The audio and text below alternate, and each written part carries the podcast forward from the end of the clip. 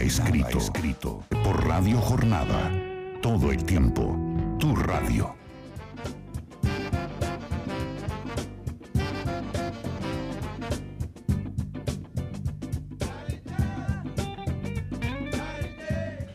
Aquí en el tercer bloque disfrutando junto a Omar, a María Elena, del espumoso, de los quesitos, de la charla, de ustedes que nos mandan muchísimos mensajes.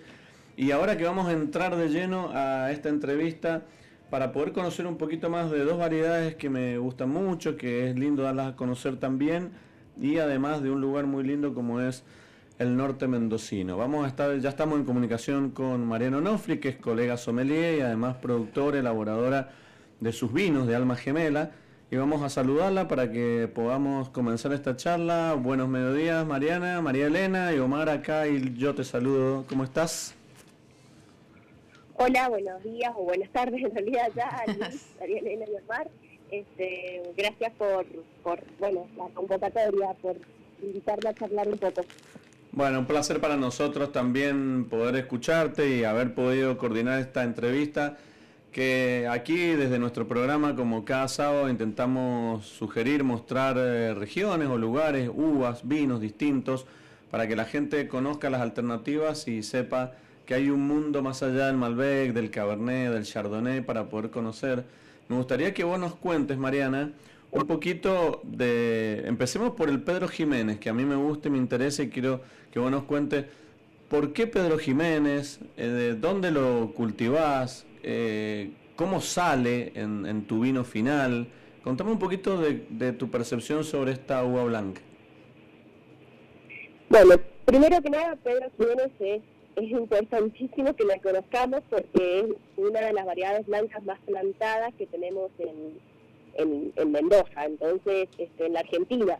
Entonces es una uva criolla que tiene muchísima historia hay muchísimos parrales y viñedos de Pedro Jiménez en, la provincia y la verdad es que es como esas, esas uvas que a veces pasan desapercibidas, que nadie habla, eh, que, que, es tan generosa y noble que usa para muchísimos vinos, pero por ahí está escondida, ¿no? Eh, entonces, eh, este, este, este vino nace he ido recorriendo el viñedo con, con Adán y mi marido que estamos a después de un asadito, a comer uva, como los típicos domingos que uno, uno recorre. Y esa uva nosotros la vendíamos, tenemos un parral en el, en el norte de Mendoza, el Gustavo André La y, la verdad es que, bueno, vos conocés la, la, realidad de la, de la, viticultura, ¿no? Es, es un poco duro a veces producir y cuando la uva no tiene un valor el valor que se ¿no? Y, decidimos ponerla en valor, empezar a tratarla exactamente como cualquier uva que hoy se considera uva fina, que sería un Chardonnay, Sauvignon Blanc, etcétera.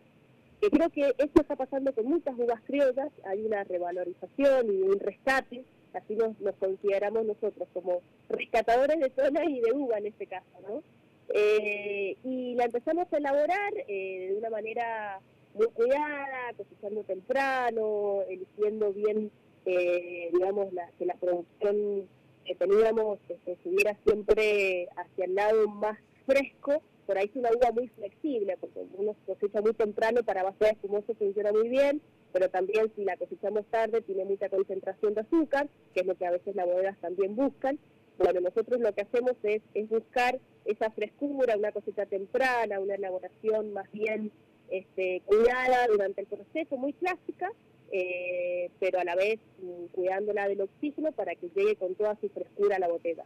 Sí, y que eh, lo que vos decís, me quedo con esto, que nosotros creo que lo charlamos hace un ratito, de la importancia de revalorizar, o la importancia también de aquellos como ustedes y muchos otros productores que han y que comienzan hace unos años a revalorizar uvas por ahí medias perdidas, por ahí no, no conocidas o por ahí eh, mal conceptuadas y que a través de la, del cuidado, como vos mencionás, del viñedo, del punto de cosecha, y se pueden hacer productos competitivos, de calidad, ricos y agregar diversidad al mercado. Pero sin duda, bueno, a nosotros nos ha dado pero muchísimas satisfacciones esta uva. Eh, la verdad es que cuando arrancamos apostamos a, a Buenos Aires, que es nuestro mercado principal, y hoy también ya hemos llegado a exportarla, así que, en algún tiempo a veces se parecía raro, ¿no? Pero lo hemos exportado como varietal Pedro Jiménez a Brasil y, la verdad es que la, recepción y el consumidor lo, lo, ha adoptado, pero de una manera fabulosa, eh, para vinos por copas, para vinos para, para, para comidas que tienen de repente este, una, no sé, un, eh, acidez, como puede ser un ceviche, eh, ensaladas, y es muy gastronómica, la verdad es que, es una, es una, es un vino que no es tan aromático como por ejemplo el torrontés, que no es una variedad hiper aromática en, en la nariz, pero es súper amable. Es un vino que el que bebe vino y el que no bebe vino le termina gustando. Eso es lo que te iba a decir. Sí, totalmente. Eso es lo que creo que también está bueno resaltarlo y es el tema de, para aquellos que por ahí nunca o, todavía no toman vino blanco o, quizás probaron un vino blanco y no les gustó y descartaron todo el mundo de vinos blancos, o aquellos que están comenzando a tomar vino y que por ahí no quieren empezar por vinos dulces, está bueno tener la posibilidad de... Eh, probar, al menos me imagino yo, este tipo de vino que vos mencionás, ligero, fresco, donde eh, te genera más eh, disfrute que por ahí todo lo que tiene que ver con, un vino complejo, con un vino dulce. Me parece que eso está bueno como para que la gente lo tenga en cuenta. ¿Cuántas botellas están haciendo el Pedro Jiménez? Y mira, más o menos por año, ahora hemos llegado a casi las 4.000 botellas. Eh, que es poquito, digamos, sigue siendo pequeño. Nosotros arrancamos con 600 botellas en el año 2015. Eh, y la verdad es que fue como una prueba piloto que, que nos sorprendió y de ahí, digamos, hemos ido creciendo cada año. Tratamos en nuestro proyecto de crecer con demanda, no, no nos gusta por ahí este, crecer sin, saber dónde lo vamos a vender, entonces claro. más, ahora estamos sin stock eh, así que bueno, esos son como, este, digamos, tratamos de que si vemos que quedamos súper bueno, al año siguiente duplicamos y así vamos vamos tratando de crecer este, de acuerdo de acuerdo a la demanda. Pero la verdad es que súper contento y como decíamos, eh, es un vino súper amable y amigable para, para diferentes tipos de consumidores, ¿no? El, el que por ahí se recién está animando a los blancos, eh, es, realmente una uva, como te decía, muy noble. Qué, qué lindo. Eh, ahí, eh, bueno, eh, digo, ustedes dentro del proyecto trabajan solamente con viñedos y uvas de la valle. En realidad nosotros tenemos dos zonas, de, digamos, donde tenemos nuestro portfolio, que es la Valle, que es nuestro viñedo propio que tenemos ahí en, en, Gustavo André, que la verdad es que hoy se ha transformado en un viñedo, te diría, muy particular en la zona, por la cantidad de variedades que hemos, también insertado. La mayoría las tienen ahí. Sí, sí, sí, la mayoría las tenemos ahí y después tenemos, en realidad, hoy vamos a hablar de la garnacha, que la tenemos también, nuestra primera garnacha es en, los Chacalles. Nosotros tenemos este, una parte del portfolio que es de los Chacalles en el barrio de Uco, que ahí, eh, bueno, como vos sabes, yo trabajo para, para The Mendoza, ha sido una cuna de, poder experimentar y poder mm. ver la adaptación de muchísimas uvas eh, diferentes, ¿no? Porque hay 33 variedades plantadas y también un lugar donde me ha servido a mí para, para entender hacia dónde, digamos, queríamos ir en nuestro viñedo propio en, la Valle.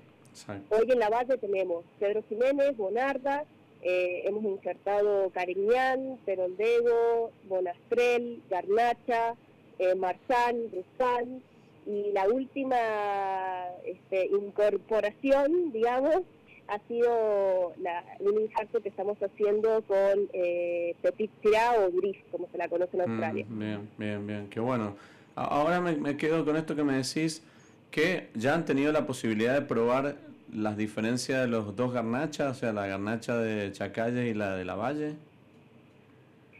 Sí, este año 2020 fue nuestra primera cosecha, digamos, después de haber hecho el injerto en la base, en que nosotros ya veníamos trabajando desde el año 2016 en, en los cercados.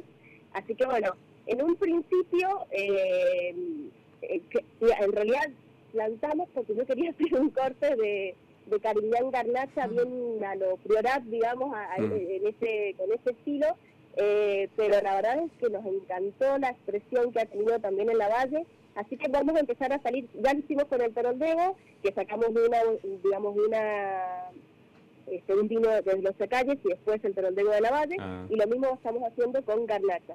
Así que ya este año ya fraccionamos Garnacha pura de la Valle. y la verdad es que, que, eh, notamos diferencias, porque, porque hay diferencias en, en, la estructura sobre todo, eh, pero no significa que una sea mejor o peor, son por ahí diferentes.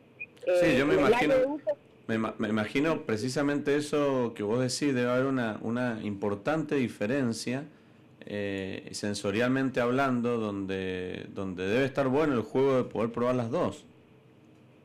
Sí, aparte también hay que tener en cuenta que en los calles el tipo de suelo, la altura y está plantada en espaldero.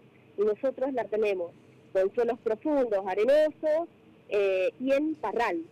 Así que eh, es como bien lindo jugar con eh, toda esta expresión, pero yo te digo algo, es impresionante lo que hemos notado con estas variedades mediterráneas como Cariñán, Monastrel y Garnacha, Marzán, Marzán también de una manera cruzal, se, les gusta les gusta el clima, les gusta la, y, se ve que el pie, porque nosotros estamos trabajando con viñedos viejos, entonces eh, hay, son plantas ya establecidas y al insertarlas, la verdad es que hemos tenido una adaptación como si se sintieran en casa.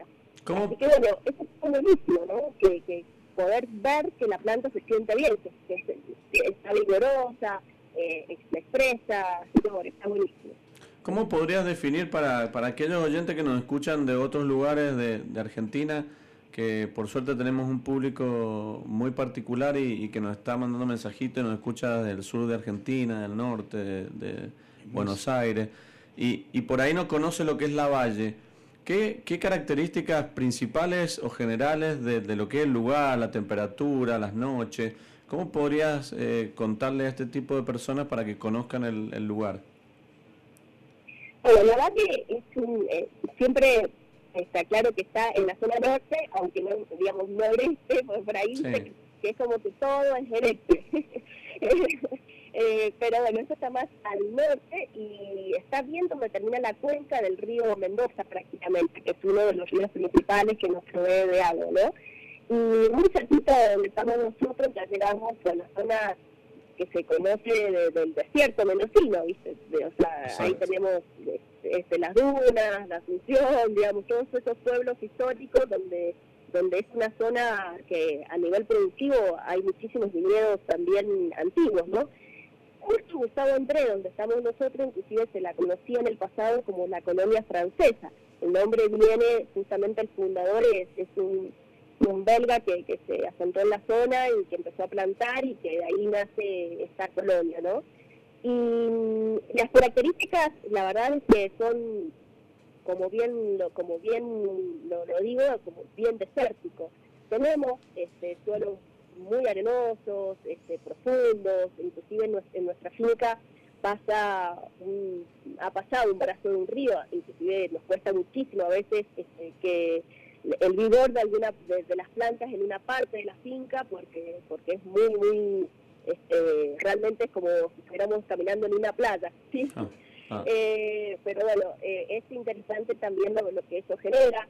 Eh, hay amplitud térmica, pero siempre, si yo comparo el Valle de Uco con este, Gustavo Andrés, la, la, diferencia de, temperatura, si por ejemplo, en, no sé, si hacen 30 grados en los chacalles, hacen 34, 35 en Gustavo Andrés, ¿sí? Ah. Pero a la vez hay amplitud térmica porque se, se, genera esto de, lo que, digamos, del clima desértico. Entonces, también cuando hace frío, a veces también hace más frío en, Gustavo André. Entonces, es, muy interesante esa, este, esa, digamos, característica del lugar. Es muy seco, llueve bastante poco, eh, llueve menos que en el Valle de Uco. Eh, y, bueno, y esto por ahí, eh, para nosotros todo un desafío, estamos invirtiendo también, si bien todo casi river eh, tradicional, estamos invirtiendo también en, el sistema de riego, porque bueno, es uno de los desafíos más grandes, ¿no? Poder tener agua para, para todos los cultivos. Pues realmente en la valle sentimos la escasez del agua. Sí, tal cual, eso también es importante mencionarlo. Y en cuanto a los viñedos, la mayoría de ahí que ustedes tienen es parral. Nosotros tenemos parrales y una viña de número 40 que, la, que tenía cereza, ¿sí? y la, la insertamos con todas esas variedades este, nuevas que te estaba comentando. Las variedades clásicas que nosotros ah, eh, hacemos, nuestra línea de entrada de gama, es eh, Pedro Jiménez Monardo, y, y, después trabajamos, como te decía, con, con Cariñán, con Perondego, con Monastrella, con Rosado, eh, bueno, que Monastrell Murvedre es la misma uva, nosotros jugamos con el nombre ahí, eh, un poco de acuerdo al estilo de vino que hacemos. Pero la verdad es que es apostar y es lo que yo quiero rescatar. Yo creo que nuestra Mendoza es muy rica y, podemos hacer vinos maravillosos de muchas zonas diferentes. No todos eh, tenemos que tratar de hacer lo mismo porque evidentemente la concentración o la estructura de, por ejemplo, un Malbec en los Tocalles o en el Valle de Uco o en Luján no va a ser lo mismo que en Gustavo Andrés.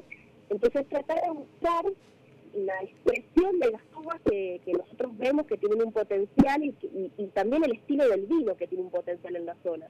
Eh, tratamos de rescatar siempre la parte más natural, la fruta, son vinos que no tienen demasiado paso por, madera nueva. Eh, la verdad es que buscamos la, parte más este, de, de expresión de fruta de cada variedad y capturarlo en la botella.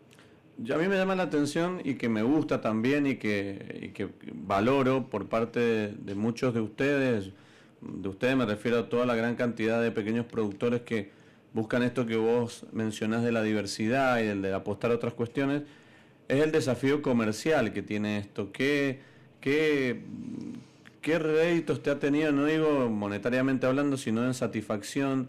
¿Alguna vez hiciste alguna variedad que no funcionó y la tuviste que sacar o, realmente cuando uno empieza a apostar por estas variedades tan desconocidas, siempre hay un mercado que valora estas uvas. Mira, para nosotros ha sido un camino de, te diría, de grandes satisfacciones. Al menos, como decimos, no sé tan económico, pero, pero sí a nivel de lo que hemos logrado y de los vinos que estamos produciendo. Y esto recién empieza, ¿no? Imagínate que nosotros empezamos a insertar en el 2017, o sea, no es tanto tiempo. Y, y, por ejemplo, no sé, que de repente presentar eh, un, un, vino de estos eh, a, grandes puntuadores que toman, beben vinos de todo el mundo y que de repente nos digan, es el, no sé, por ejemplo, el Cariñán nos pasó eso, que, que con Luis Gutiérrez lo probó y nos dijo, es el primer cariñán que pruebo de, Argentina y me encantó. Eh, para nosotros es este, una satisfacción muy grande, más allá de lo que digo un puntuador, te voy a decir la verdad. Y nuestros grandes, este, los que nos dan la mayor parte de, satisfacción son los consumidores que, que han, se han animado, que hay un nicho de, de consumidor que quiere probar cosas diferentes, que se animan a probar vino que por ahí no pasa por la estructura de color o de la estructura de la madera, sino que pasa por otras sensaciones, son vinos por ahí más gastronómicos, que van muy bien con comida, cuando uno quiere conservar esa estructura, digamos, de, de, maridaje. Y, la verdad es que eh, son vinos diferentes, que existe, existe el, eh, el interés, nosotros lo hemos, lo hemos encontrado y eso nos ha generado también tener una cierta identidad, porque nosotros tenemos un Malbec lo elaboramos recién, casi al final. Tenemos tres vinos diferentes y Malbec fue uno de los últimos que elaboramos. Sí, te iba a preguntar recién si tenías Malbec porque no me acordaba. es un caso raro, extraño. Claro. Malbec tiene? Sí, eh, tengo un Malbec de, los Sacales eh, y la verdad es que eh, es cierto, muy pocas veces hablo de Malbec porque eh, la atención se la lleva de repente otras uvas. Este, así que em, para mí es un desafío el Malbec porque definitivamente hay tantos grandes Malbec que la diferenciación y la búsqueda de su personalidad me cuesta muchísimo, así que bueno, estoy, trabajando en eso.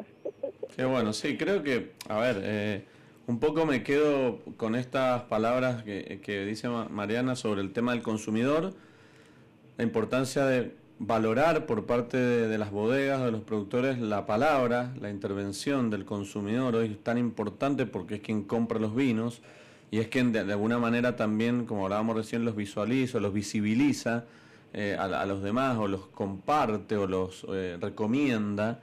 Y para proyectos así, que son proyectos pequeños, que son proyectos donde ustedes apuestan a, este, a esta jugada de hacer muchos tipos de uvas, en muchos casos desconocidas, creo que es importantísimo el consumidor en este, en este punto y, es el que de alguna manera también a ustedes los va a incentivar o motivar a continuar eh, generando este tipo de trabajos. ¿Hay algún proyecto? ¿Cuáles desafíos, Mariana, para el año, para, para muy pronto, algo nuevo que venga, algo que, que, que, que tengas en la cabeza?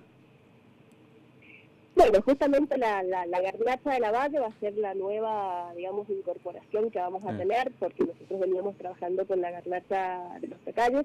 Que garnacha también tiene una historia muy bonita porque eh, cuando lo empezamos a presentar, eh, habían personas que nos decían, ah, mi abuela hablaba de garnacha. Y bueno, eh, son uvas que se fueron, digamos, perdiendo porque de repente no tenía lo que en algún momento se valoraba tanto, que era el color o la estructura de una bonata o de un Malbec, ¿sí?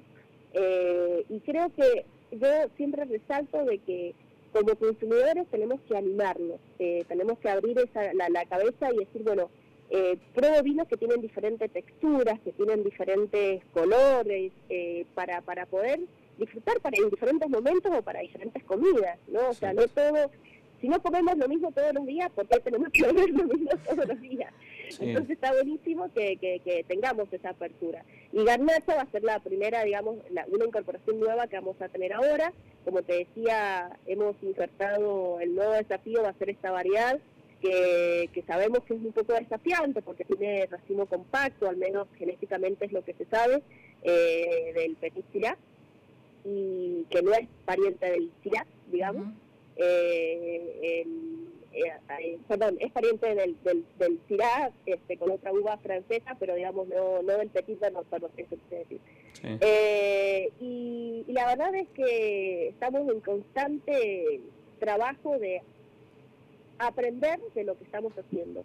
Eh, cada uno de nuestros vinos es un aprendizaje y todos los años trabajamos para lograr que, salgan aún mejores y que podamos manejar y, hacer un trabajo en el viñedo excepcional. La verdad es que Adam está haciendo un, trabajo enorme y ese es nuestro objetivo, ¿no? Eh, poder trabajar con la mejor expresión de estas uvas y poder llevársela y que la gente, no sé, de repente no todo el mundo puede acceder a comprar vinos importados o viajar y bueno, hay un pedacito de Mendoza que, que les permite conocer uvas diferentes. Sí, está bien, es totalmente cierto que para aquellos consumidores que buscan innovar o que buscan probar cosas diferentes, eh, hay una cantidad enorme hoy por suerte de bodegas o de productores que están ofreciendo lindas alternativas, ya sea tanto en varietales o en blends, y que va a ayudar mucho a que el consumidor amplíe sus conocimientos o sus formas de disfrutar, porque también hay que entender que hay muchas variedades distintas al Malbec y al Cabernet Sauvignon sensorialmente y que también se permiten disfrutar. ¿Cómo definirías vos tu garnacha de la Valle en, en, el aspecto sensorial? Mira, tiene una, una fruta roja este, muy, muy marcada, por ahí es menos especiada, comparando las dos garnachas, de repente la garnacha del Valle de Uco eh, tenemos un carácter más especiado eh, y hasta te diría en algún aspecto alcanforado, de, digamos, que, que, de repente en la valle no está, en la valle hay más frutas, se, nota más frutoso. es más exacto, y las frutas rojas sobre todo. Eh, y lo que nos sí nos ha sorprendido es la estructura, porque el tanino, no te creas que hay mucha diferencia. Eh, tenemos un tanino este, apretado en la base también. Claro, uno eh, pensaría que, que, el tanino más, más presente o más firme podría darse allá en el, en el Valleduc. Sí, pero no, no te creas. La verdad es que a nivel de estructura de taninos hemos notado de que, el, el de la base también es muy firme. Eh, y Eh, lo que sí nosotros tratamos de cosechar siempre estas uvas por ahí eh, no, no, de una manera tardía, entonces eso, eso también ayuda a que la estructura de la acidez y, de, y de los caminos no sea, digamos, muy maduro. Qué rico, qué rico, qué ganas qué rico, Sí, la verdad que, que desde aquí los invitamos a todos nuestros oyentes, primero felicitar a Mariana y a Dan por la verdad que la diversidad de variedades no tradicionales a, las que están apostando y, tener eh, un portfolio de productos de, excelentísima calidad, eh, vinos de carácter, eh, con mucha fruta, que no, como decía bien Mariana, que no tienen mucho paso por madera, es decir, está ahí la variedad a flor de piel y que han potenciado esta zona, que por ahí algunas zonas no son tan bien vistas y que decimos, wow, estos productos son de, del desierto de la Valle, de la Valle y, están a la altura de cualquier otro producto de alguna zona que son más renombradas.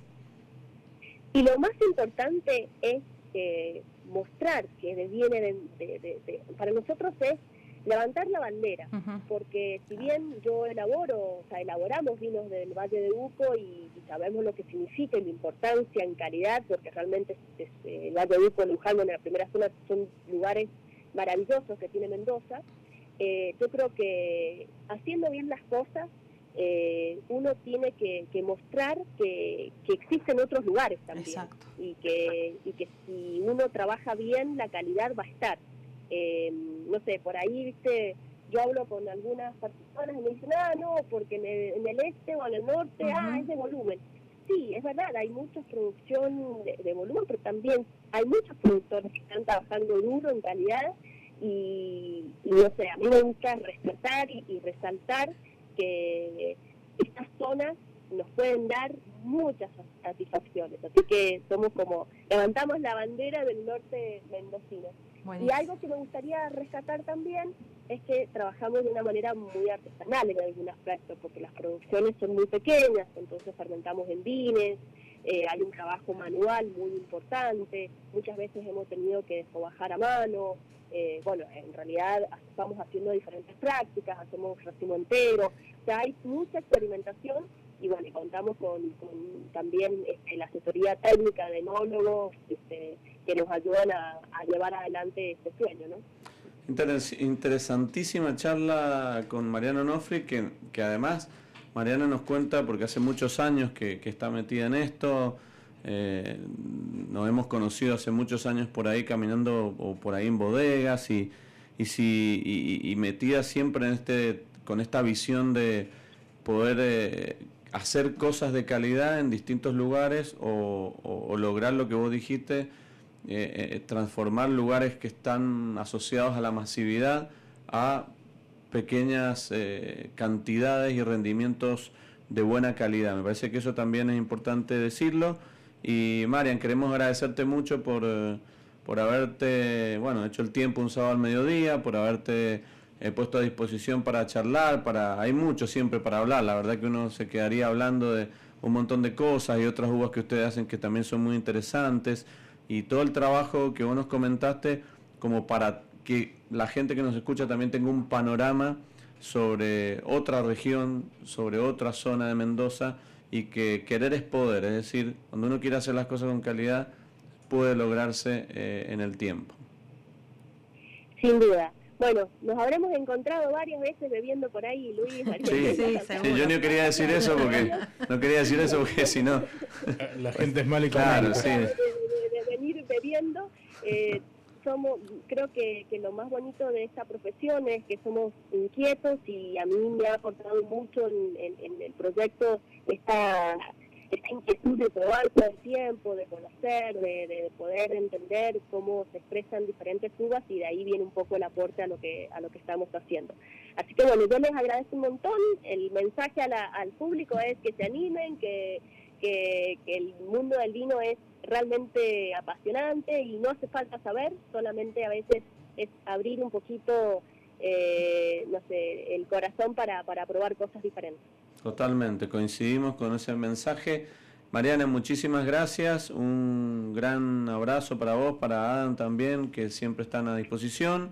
eh, que tengan buen fin de semana y estaremos en contacto y como siempre el espacio para lo que necesiten difundir o alguna eh, cosita rica nueva que saquen, aquí estamos para poder eh, hacer el nexo con los oyentes. Un gran saludo. Muchísimas gracias y excelente fin de semana para todos. Perfecto, gracias Mariano Nofri del proyecto Alma Gemela que nos contó brevemente pero con mucha información también lo que tiene que ver con las variedades de uva Pedro Jiménez, con Garnacha, con La Valle. Qué bueno es poder lograr hacer, eh, a ver, como consumidores empezar a despojarse de esto de la zona este, la zona de la valle, es todo cantidad y la cantidad lo asocia a mala calidad o a volumen. Ya ha quedado demostrado, y lo hemos demostrado en muchos sábados también, y probando vinos, que en la zona este, o en la, en la gran zona este, o en el sur de Mendoza, o en el norte, podemos encontrar, sí, cantidad, pero también podemos encontrar proyectos que están apuntando a perfilar vinos competitivos y como dijo Mariana, Pedro Jiménez que se está exportando. Entonces, ¿qué, más podemos opinar de eso? Creo que hay mucho para aprender todavía. Y el acento puesto en la identidad todo el tiempo, el, rescate, el ¿Cuánta gente habrá escuchado por primera vez Gustavo Andrés hoy, no? Sí, sí, tal cual, que para ahí ni sabe ubicarlo como, como zona este, enológica. Entonces me parece un doble trabajo. Eh, cuando ella habla de, de, colocar la bandera y poner la bandera en alto y, y me parece muy simbólico porque mm, en todo este vértigo de, los vinos de altura y en toda esta comunicación exacerbada de esos espacios, eh, ha quedado relegado a algunos lugares y, me parece, bueno, es comunicadora, evidentemente, eh, sabe muy bien que, cómo, hacerlo y, eso de la identidad para mí es sumamente valioso a la hora de para cualquier consumidor, mm, lo hablábamos más temprano con el tema del paisaje cultural, eh, es clave, yo creo que, es lo que termina diferenciando un producto sobre otro. Sí, muy, muy interesante. Mari, ¿algunos mensajitos? Tengo, tengo uno, Alejandro dice, los estoy escuchando, muy interesante. Desde Gaimán Chubut, Colonia Galesa, corazón del valle inferior del río Chubut. Uh, qué bueno, saludo entonces. Guillermina, eh, desde Buenos Aires, eh, nos decía qué rico la receta de los portobelo que nos daba Lucas. Qué buen programa. Eh, un beso para, para, los tres. Perfecto. Vamos a hacer una pequeñísima pausa porque después nos metemos de lleno con María Elena con los atributos del aceite de oliva virgen extra. Tenemos más mensajes. Quería contarles sobre lo que estamos probando el espumoso que se va acabando. Además tenemos sorteo y un montón de cosas que nos van a quedar afuera. Pero bueno, hacemos una pequeñísima pausa y ya volvemos con más sobre gustos. No hay nada escrito.